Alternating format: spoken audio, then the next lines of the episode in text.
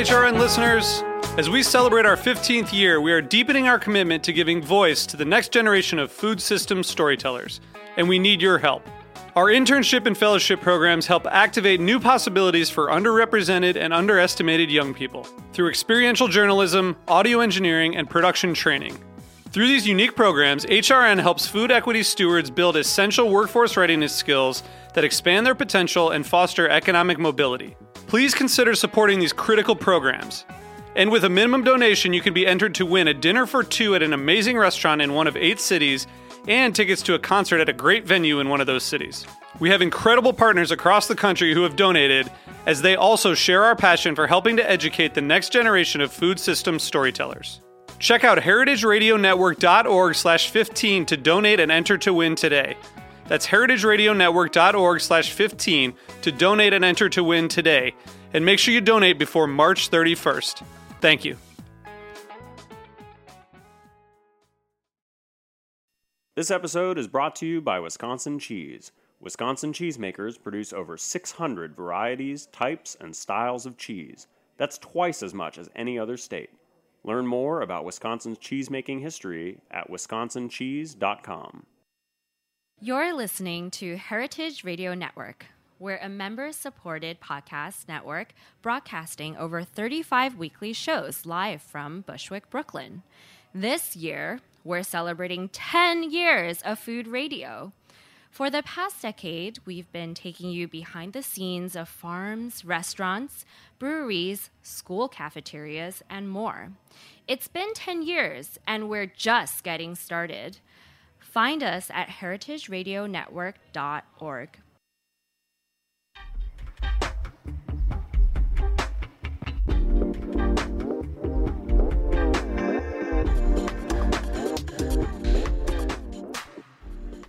This is meant to be eaten on Heritage Radio Network. I'm your host, Coralie.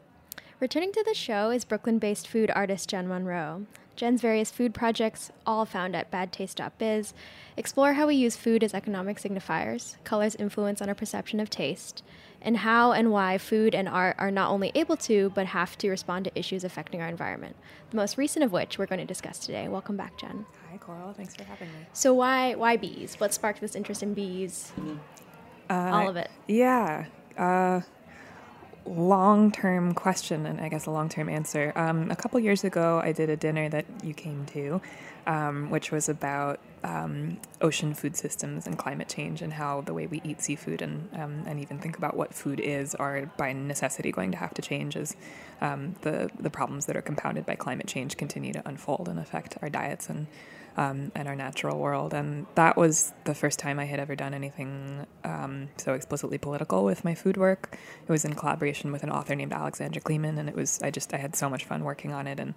Um, I was really surprised by the ways in which um, people who were at the dinner kind of responded to the idea of using food as a way to draw attention to itself um, and to the natural world. And um, so I, I, had been kind of mulling on that for a while and um, realized pretty quickly that I think a natural way to continue with um, that kind of formula for, for thinking about food and using food as a tool um, would entail moving from the ocean to um, to, to land based agriculture and more specifically bees, which are um, just a, a, big pot full of problems that we've inflicted upon our natural food systems. So um, it's something I had been wanting to do for a couple years, and then the more I kind of dug into researching and reading about and watching documentaries about honeybees and um, agricultural systems, the more I just was so swept up in this narrative, and it's it's so complicated and it's um, emblematic of so many of the issues that go on with agriculture and um, and you know even with environmentalism in this country. Uh, and so it felt like a really natural fit for um, a dinner and a, a, a, project using food as the subject matter.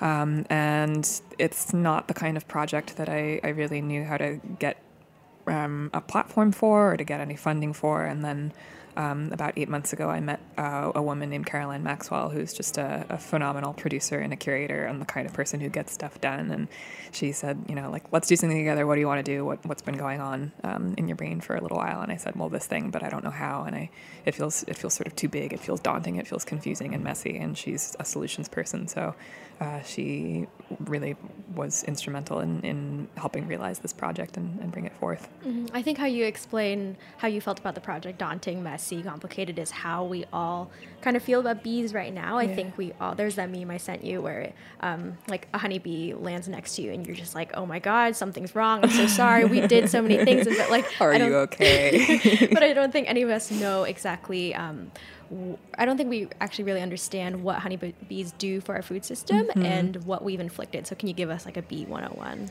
Yeah, yeah. How long do you have? We um, got all hour. Okay, cool. Um, so it's a it's a really interesting pro- series of problems because for me going into this, I had a, a baseline level of knowledge of like you know, the honeybee populations are dying off, colony collapse disorder, like we've really screwed this up. They're dying, they're struggling. Um, and it seemed like a fairly uh, rich metaphor in terms of you know animal exploitation and like animal rights and you know we've we've just like enslaved these species in agriculture and we've killed them off and it's it's all so terrible um, and all of that is kind of true but the further I got into this the more I started to understand that in a natural world, if that is a, if, like a thing that even makes sense as a concept, like in pre-colonial America, honeybees didn't exist. They're an imported species. They're not native.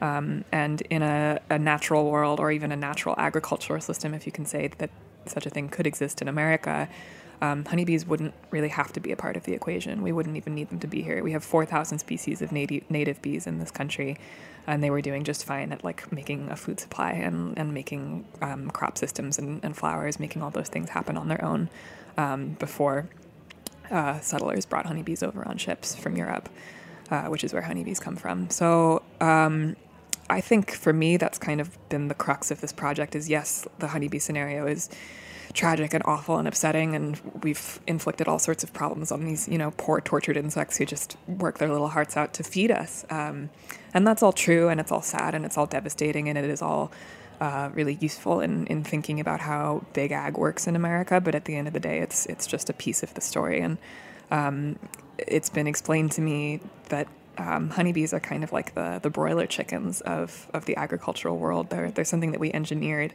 um, to perform agricultural labor for us. They're they're these like they're Frankenstein's pretty much. You know, they're they're not really supposed to be a part of the equation.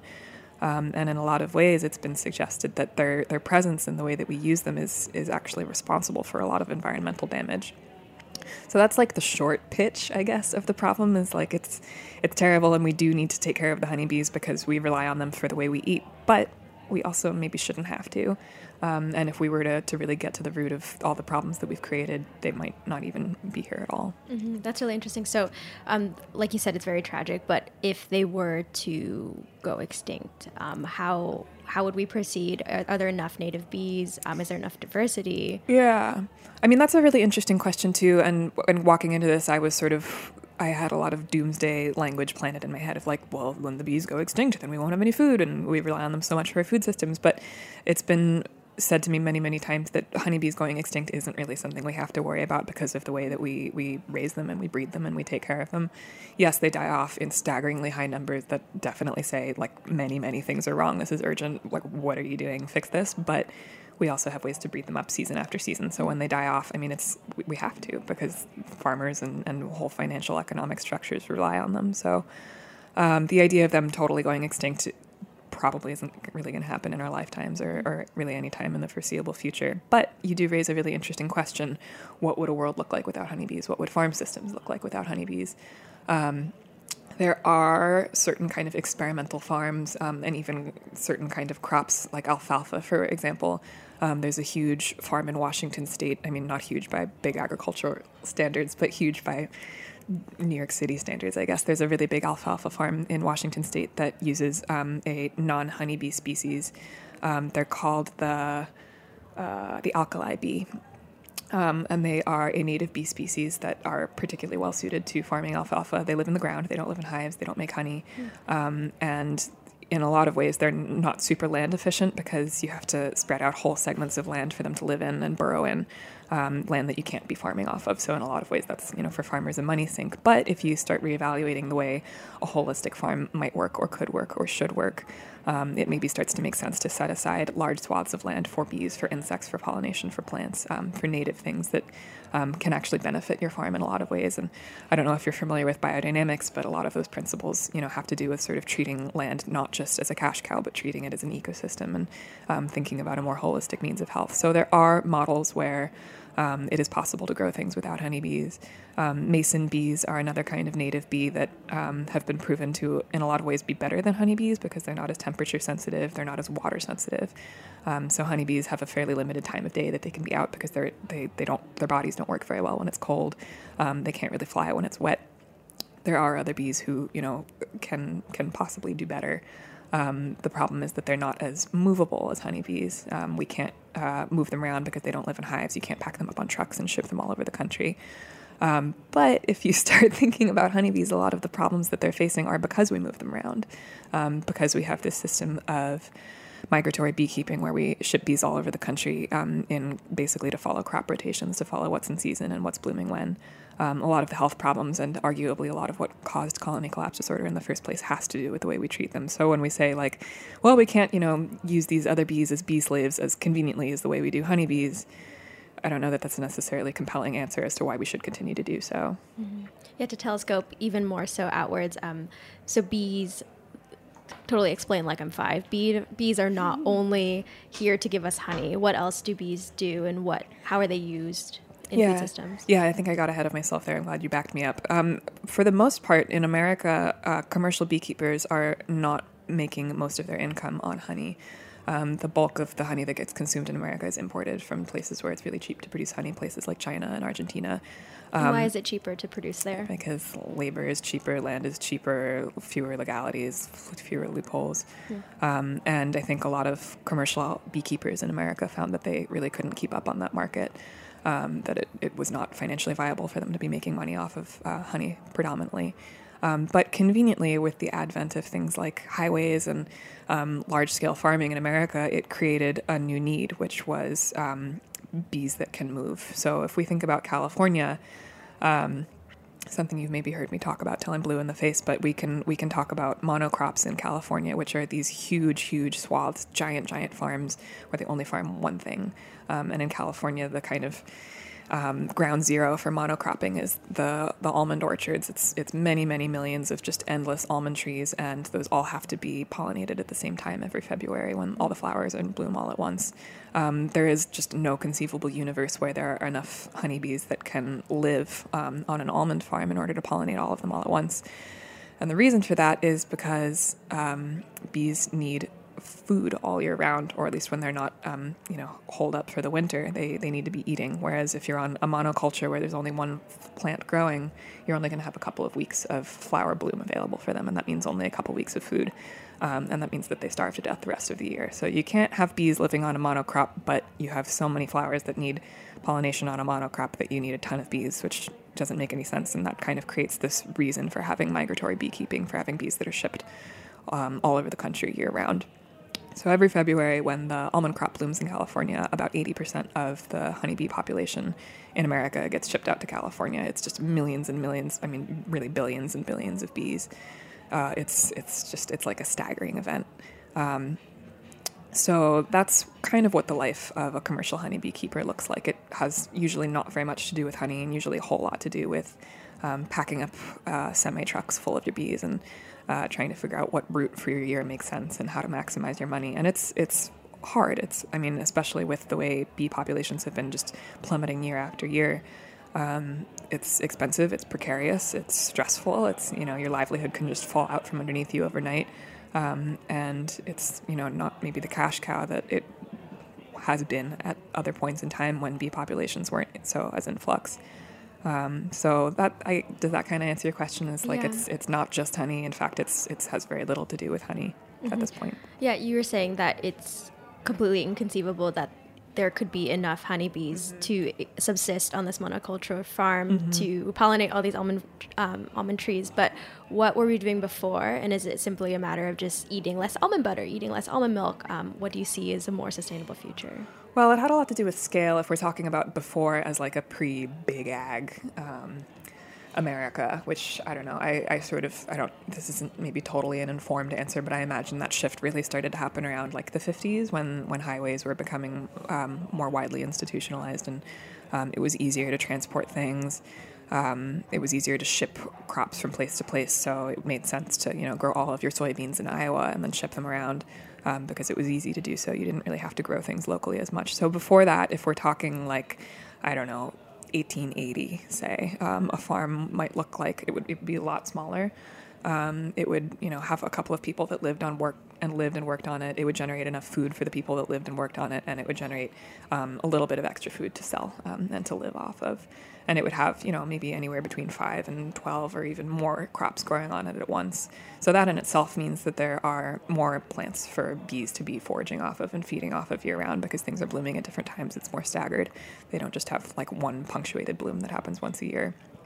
But because the farm is smaller, um, it also means that um, there is land surrounding it that bees who live on the farm um, are not limited to what's growing on the farm. There's, you know, trees and plants and flowers and what we might call wilderness around the farm that they can access and that they can forage off of. So say if their nutritional needs aren't being met by whatever's growing on the farm, they can they can reach something else. They can reach um, something more like undeveloped wilderness around them. These days on monocropping farms, I mean, we look at you know we look at the Midwest, we look at Iowa, we look at um, places out there, it's just it's just miles and miles and miles and miles of, of monoculture for as far as the eye can see. And bees can fly a couple of miles in a day to, to forage, but they you know there's a limit as to how far they can fly, and um, the further they fly, the more calories they're burning. You know, the the higher the risks of starvation are. So they they really do need a diversity of food that's close by, and the way that the, the monoculture system currently exists, it makes it largely impossible on big farms. Mm-hmm.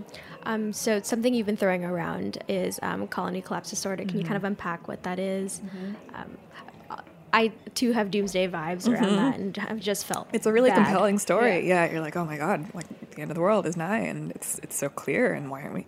Um, and you know, it's it's valid and, and good and important to be concerned about those things, but.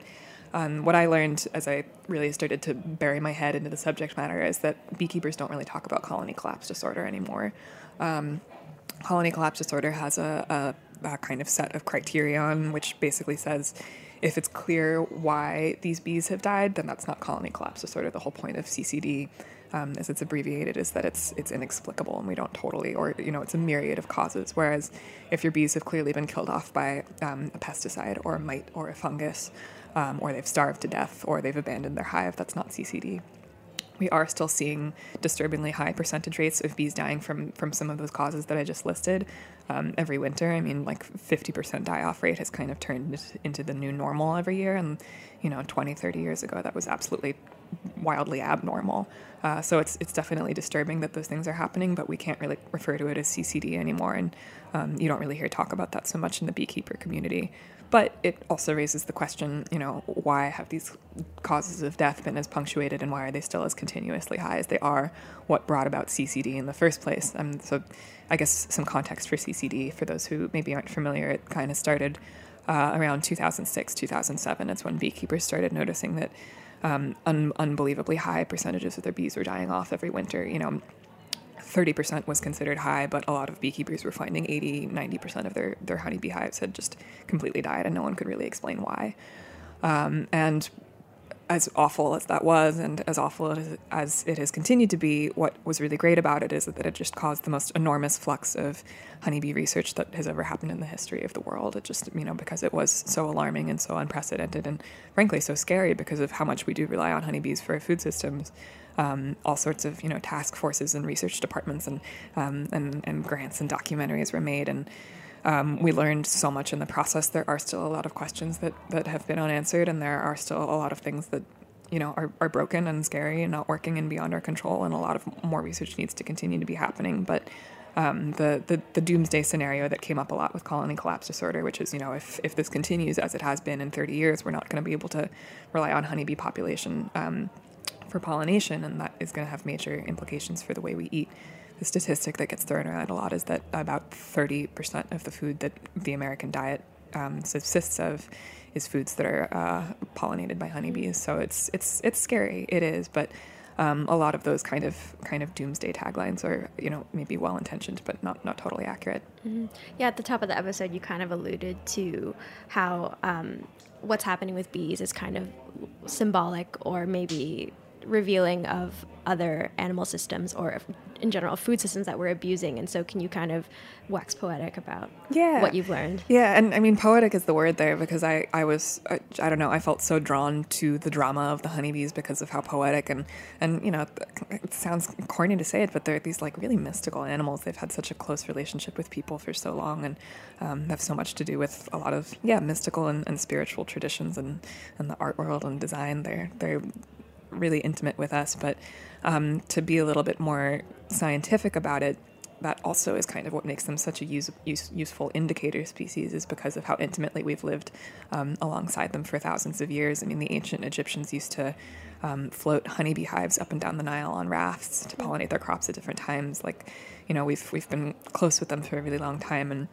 that makes them really valuable compared to other insects that we maybe are a lot less aware of. I'm sure you've read some of the doomsday scenario articles about, you know, 30% of the insect population at large in the entire world has died off in the last decade. And, and those, you know, those stories are awful and terrible. But part of the reason that they've unfolded in the way that they have in the first place is because of how anonymous a lot of the insect world is for people. Um, we, you know, we've basically built a society around like the whole point of distancing ourselves from insects and um, being as far away from them as we possibly can. So when they die off, we don't really notice it until it's kind of too late. Honeybees are different um, because they're really the only insect that we cultivate to the extent that we do, um, and that we rely on in the way that we do. Um, so when honeybee populations start dying off, it has something to say to us, and it you know, even though that's kind of an agricultural situation, it usually is indicative of things that are going on far beyond the agricultural world um, and, and more in the natural world too. Um, and you know, chances are, if something is happening to honeybees, it's happening to lots of other insects too. And when things happen to insects, they happen to pretty much every single other species, going up and up the entire food chain. So it's it's really important to you know pay attention to the bugs, and we're lucky that we have honeybees to sort of wave the flags for us and, and, and point us in the right direction. This is meant to be eaten on Heritage Radio Network. We'll be back after a short break.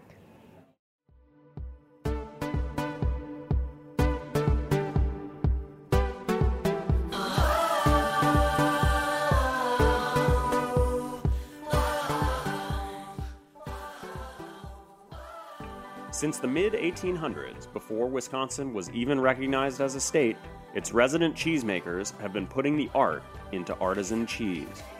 When early settlers from Switzerland, Germany, and Italy came to Wisconsin, they brought their cheesemaking expertise with them. They chose Wisconsin because the terroir reminded them of the homes they'd left behind in northern Europe. The soil and water of Wisconsin is nurtured by the goodness of glacial sediment, and those elements lend themselves to the very best milk.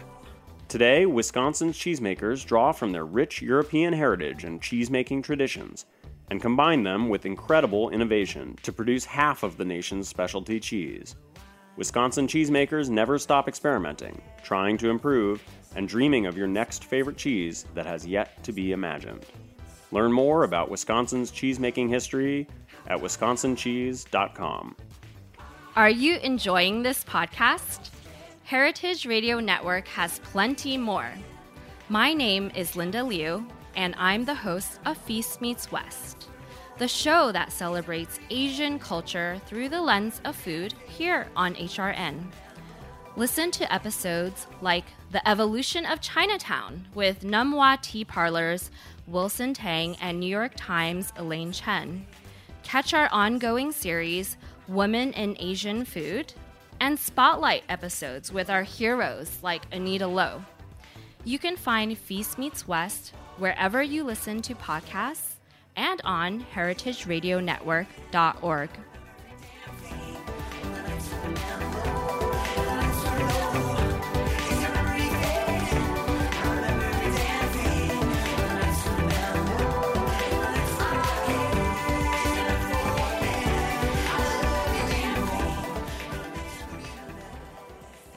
And we're back. So, we're going to kind of get into this series of essays that Jen wrote for Mold magazine. Um, so, what does it, every time um, I saw it on my screen, I would misread it as bailing the queen. Mm-hmm. What does it mean to ball the queen? Mm-hmm. Um, yeah, that's a funny misread. So, balling the queen is um, a term in the beekeeping community.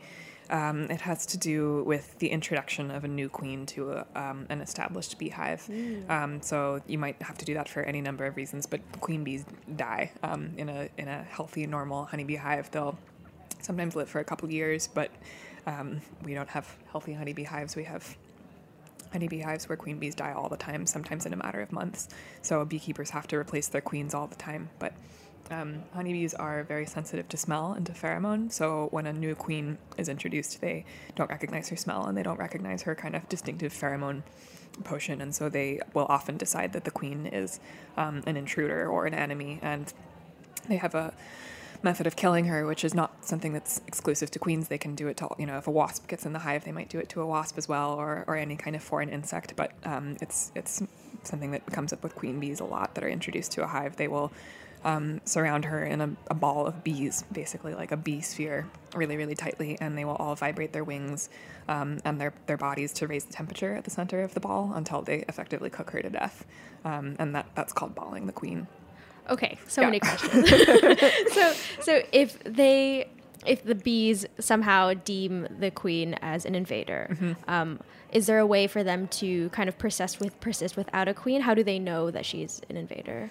Um, they they know only because of, of their smell and their, their sense of pheromones. So, um, I mean, it's it's a good question. I think there is a world in which a, a hive can um, reproduce their own queen without having a you know they they will lay eggs so that a queen will eventually be generated, but it does take some time. And in beekeeping world, time is money, and especially if there's a really limited growth season where they need bees to be laying and producing and um, doing other things other than queen rearing, it's it's definitely in their best interests to get another queen who's already fully grown in there as quickly as possible mm. and, and kind of maximize profit for that reason. So, um, yeah, in in the quote unquote natural world, um, a, a hive could probably figure out something else, but. So how would they ensure that the new queen is accepted and yeah, successful? It's really awful. They have to put her in a little cage. Um, so when they add her in, she's in a cage to protect her um, and the door to the cage has like a little piece of, of candy, so she can um, she can slowly eat her way out, and the bees can slowly eat their way in. Huh. Um, but it takes a couple of days, and by the time that uh, piece of candy is chewed all the way through, they've in theory kind of adapted to her smell. So they, by the time she gets out, hopefully will not decide to kill her. That is so insane. Yeah. Do you know anything about how that cage was devised? Probably just like a long history of trial and error. And yeah, you can watch like tutorials on YouTube of beekeepers like making their little ball of, of sugar candy and stuffing the, the door to the cage with it. And it's really nutty stuff. Yeah. So anyway, the series of essays, um, can you kind of give an overview as to the arc of them, um, why you felt the need to kind of immortalize your feelings on online? Yeah. Um, that's a really nice way of putting it. Um, I mean, as I've been working on this this project, you know, I just I kept running into feeling frustrated that there really wasn't a tidy way to talk about it quickly. You know, it doesn't really boil down neatly to social media. There's so much going on here.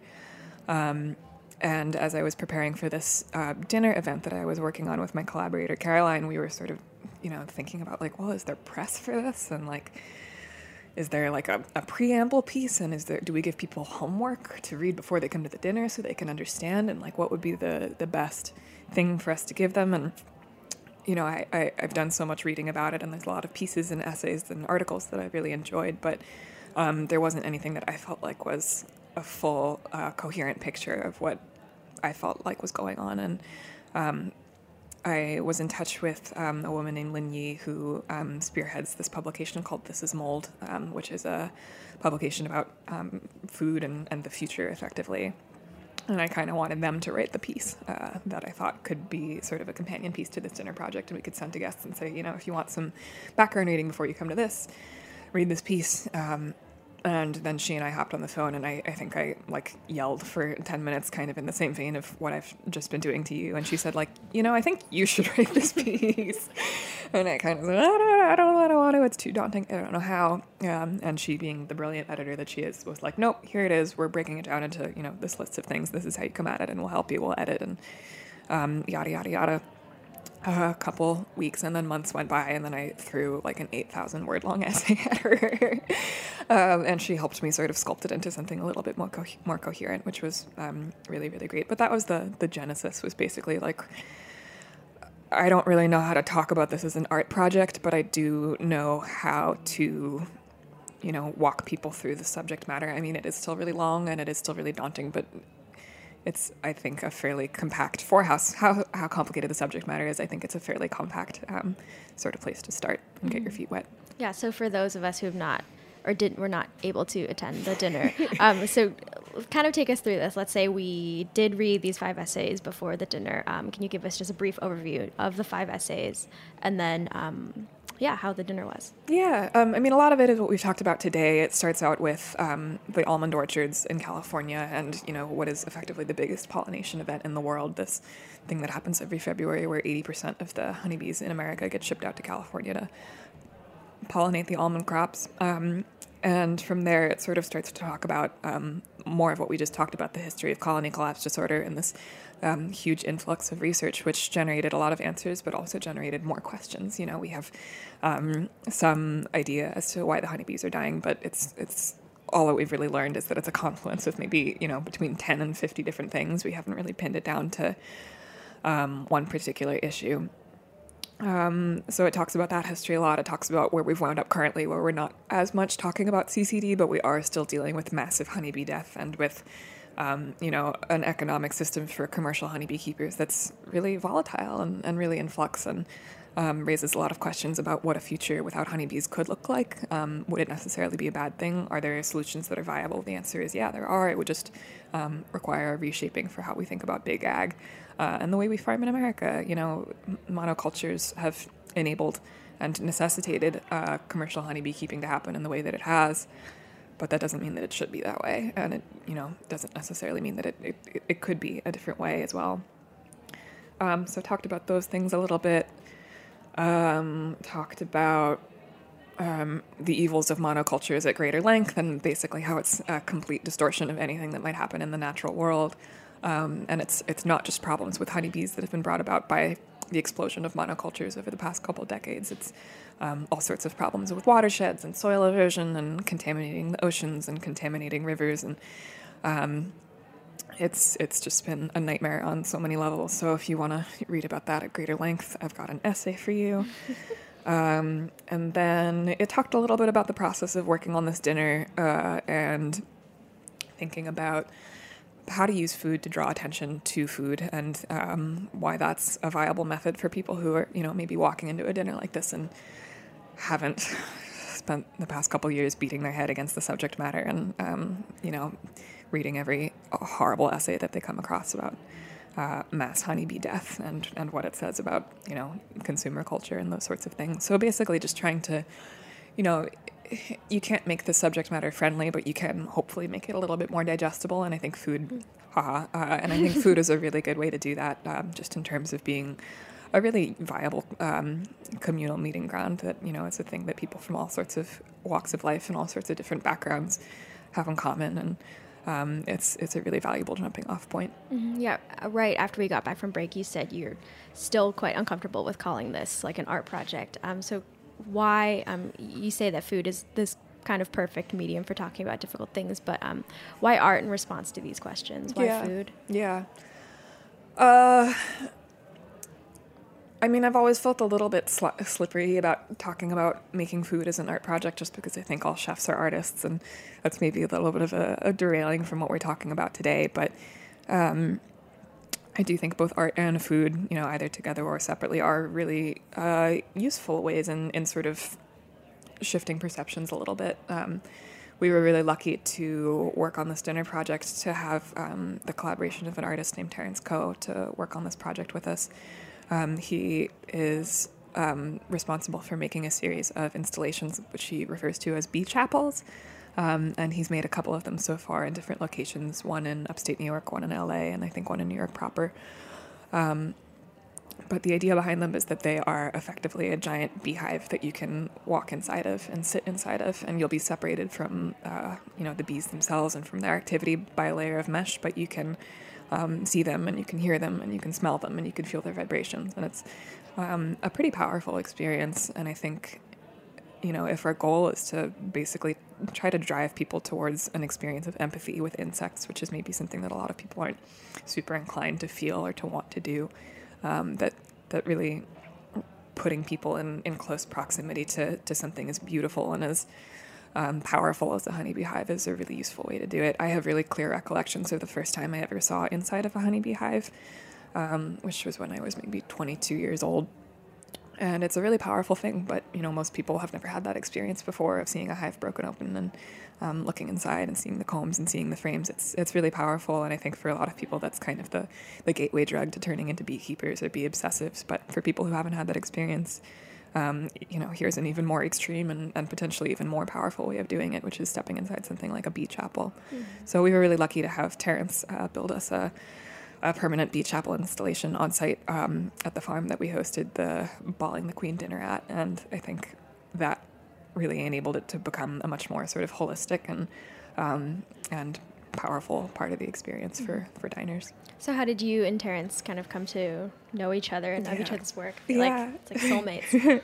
um, I've been a huge fan of his for a long time. Um, and when I was working with uh, Caroline Maxwell, the producer and um, collaborator that I had on this project, I was we were you know just we had a lot of spitballing meetings, and I said like, you know this artist Terence Koh, I'm such a huge fan. Like these pictures, she's like, yeah, I know him.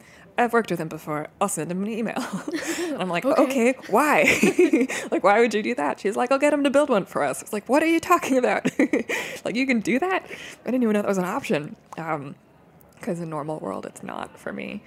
Uh, and she's just such a go-getter. Um, Terence is, I've, he's incredible, but he's also incredibly shy and um, and very mysterious. You know, we had a lot of press pieces written about this dinner wanting to talk to Terence, and that basically was impossible because he's just super secluded and um, and shy and likes to do his own thing. So, in order to communicate with him about this project, um, he would effectively uh, he he strongly preferred to write handwritten letters.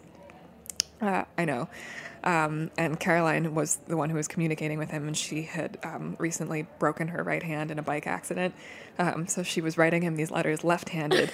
Um, and you know, Terence has a very, uh, very poetic and, and mysterious and um, kind of cryptic way of speaking. So they were writing each other these really, uh, I don't know, he might even be upset that I'm like speaking this aloud on the air, but uh, yeah, very kind of mysterious and poetic and, and, cryptic letters that they were writing back and forth. And um, frankly, I'm really glad that I was not the one who was tasked with doing it, um, but Caroline was totally game for it. And um, he actually was not at the dinner. I never, I never got to meet him, um, but uh, he was, I think, I, I hope, really uh, excited about the project and a, a really vital contributor to it. Mm-hmm. So, did he himself build it there? No, he um, he sent us plans. Uh, yeah, and a lot of the plans were. I mean, I'm maybe sort of ruining the mystique of the project, but a lot of the plans were um, like 3D cutting um, plans and 3D printer and um, wow. woodcuts and stuff like that. And it was a massive effort to build this thing.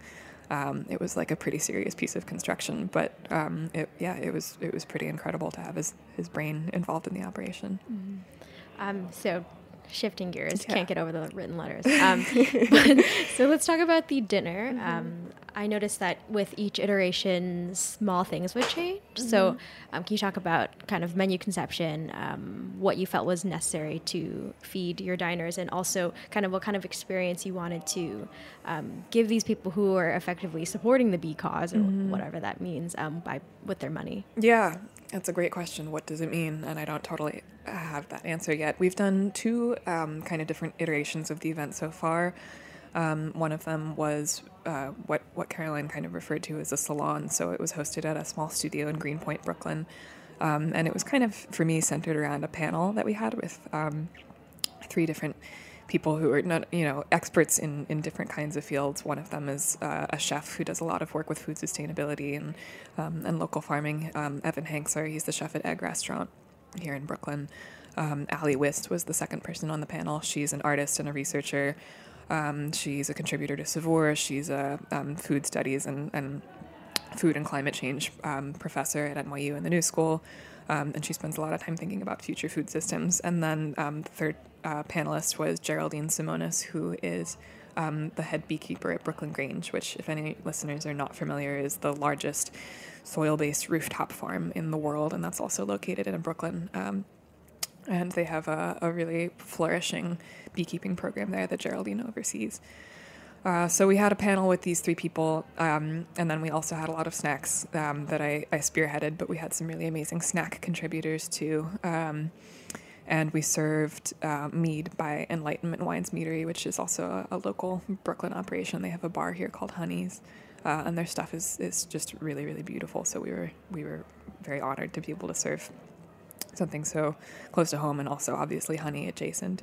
Um, and then we had a video installation by an artist named Eric Epstein, who I'm a huge admirer of, and he's made some really sort of psychedelic and beautiful um, bee-centric video pieces for us. So that was the the kind of salon, and that for me was a valuable format because we were able to very directly answer a lot of questions with um, you know the, the format of the panel. Um, it's it's difficult to build an event that feels fun without really beating people over the head with too much information. Um, and maybe we did. I don't know. I um, was not a not an unbiased event goer, but um, that that to me made a lot of sense. Is like really trying to break open the subject matter in as um, approachable a way as possible for a large group. Uh, and then the second event that we did was um, the dinner which uh, happened a couple weeks ago in New Haven, Connecticut, at a farm called Farm River Farm, which was just the most extraordinarily beautiful place we possibly could have imagined to host this at. And they also do have a small apiary, well, small meaning about 20 hives, which for I think a lot of people sounds actually like a very large apiary um, that they, they have on the farm there. So uh, it was pretty pretty cool to be able to make food with um, um, food that had been grown as hyper locally as, as is imaginable, and also in a place that has such a, a thriving bee community. Um, and I was kind of riffing on some of the food ideas that I had served at the first event, but it was a sit down dinner, not a cocktail party. So I um, kind of had to expand it into a, um, a f- I think we did like seven ish courses. It was like a, a pretty big menu. Mm-hmm. And what did you serve?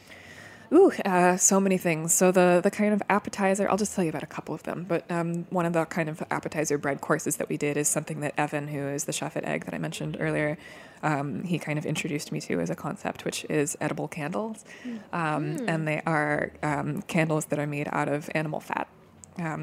And as the fat burns and, and melts, they you know turn into something that you can dip bread into. It's huh. yeah, it's basically like the same idea of dipping bread into olive oil, but it's um, a candle that is on fire on your table and is melting, and it's it's delicious. And you know, historically speaking, humans have made candles out of animal fat since you know before beeswax was readily available. Uh, so that, that's that's nothing new. But the idea of choosing to eat them is maybe a little bit a little bit more new. Um, and I, I wanted to include that just as a way of thinking about you know a world without bees, which is to say like going backwards. What what maybe was that like? What could that be like in the future? Um, just to sort of think anachronistically and also futuristically at the same time. Um, so we did the edible candles on the table with um, bread from a, a, local baker in New Haven, which was really, really, really delicious. Um, what else did we serve? A lot of it was um, trying to, you know, obviously find ways to focus on crops that are necessary for um, uh, that require bee pollination in order to to grow and to to flourish. Um, I didn't factor in almonds too heavily because it just felt too sad to like make a lot of people eat a bunch of almonds that are you know so responsible for massive, massive uh, destruction of habitat um, and bee populations. But um, a lot of foods that require pollination, so like buckwheat showed up at a couple different points. Um, a lot of citrus things, cucumbers, radishes. Um, a lot of different spices like cardamom, sesame, um, a lot of you know things that we eat all the time that we mm we really take for granted, you know, blueberries, avocados, things like that, things we, you know, we as uh, New York health food people can't imagine living life without. Um, so I wanted to draw attention to those things, but then also wanted to play with incorporating bee products and also the flowers that bees rely on for foraging in a couple, you know, maybe unexpected ways. So edible flowers showed up at a couple different points in the menu. Um, I made lavash, which is like a big flatbread that had been um, pressed with um, whole edible flowers and herbs. So they had sort of like a, a, floral pattern built into them, and those were, I think, really pretty.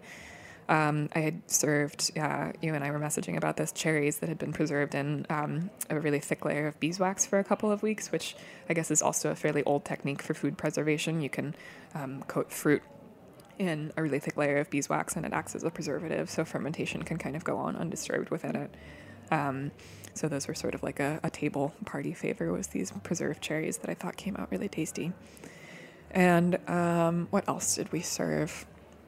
Um, there was a there was a noodle dish that was like a, a chilled buckwheat soba noodles, um, and those had a bunch of different kind of bee centric things in it. I don't know. It's it's always interesting to come up with things that are seasonal and things that are you know people are going to enjoy eating, especially on a hot day in August. And I'm just such a cold noodle nut, and buckwheat is a um, a crop that um, absolutely benefits from bee pollination. So that was kind of a an interesting pivot for me. Um, and then we sent people home with little um, buckwheat shortbread cookies that had edible flowers pressed into them, which I thought was pretty cute. so, in the, the last essay, um, you kind of write that while there are financial actionable steps that you outline, um, what you really want is just more people to think and care about food. Yeah. And so, how what was kind of like the desired experience for your diners, and what what do you hope that they're doing now and thinking about now? Yeah, I mean, as I as I mentioned in the piece, I'm always really uncomfortable telling people what to do with their money and saying, you know, go spend money on this thing or, you know, change your diet in these ways. And I don't know, that stuff is also so expensive and so personal. And, um, you know, who am I to tell anyone how to eat? But I guess my hope is um, just, just an, an increase in curiosity and an empathy and an understanding. Um, I think with so much of the, you know, kind of doomsday apocalyptic scenarios that we're, we're we run into every day, both you know in the media but also in real life. It's really easy to just flip a switch and try to shut it all out, and you know deliberately choose to not learn and not understand. You know, it becomes too much. It becomes overwhelming, and I, I understand why people might engage with it that way. Um, so I guess my hope was, if anything, to just give people a little bit of a, an easy way in in understanding, you know, some of these really pressing agricultural issues that are going on. Because something that's really interesting about the term unsustainability is that it, it's so overused that we we kind of forget that what it literally means is that this cannot continue as mm-hmm. it has been. It will not work. It will fail. It will collapse. Um, and I think the risks, you know, we're not necessarily talking about extinction of the honeybees because I don't think that's going to happen anytime soon. But we are talking about um, agricultural systems that you know might not be able to continue to feed us in the way that they have been. Um, you know, the world population is huge. There are a lot of people that need to eat, and I think a lot of what we take for granted boils down to a question of access. Is if certain crops become more expensive, certain you know fresh produce in particular, which is already less available to um, you know less privileged communities and those things are only going to continue to get worse if these problems continue to be aggra- aggravated. So, at the very least, we can think of it. Uh, you know, if we if we don't have the compassion to to to think about environmentalism as a means in and of itself, then I think at the very least we all have you know human rights compassion and um, and and care about people being able to get the food that they need. Hmm. Thank you for providing us with this easy way in. I hope I hope that's what it is. This is meant to be eaten on Heritage Radio Network. We'll be back next week. Thanks for having me.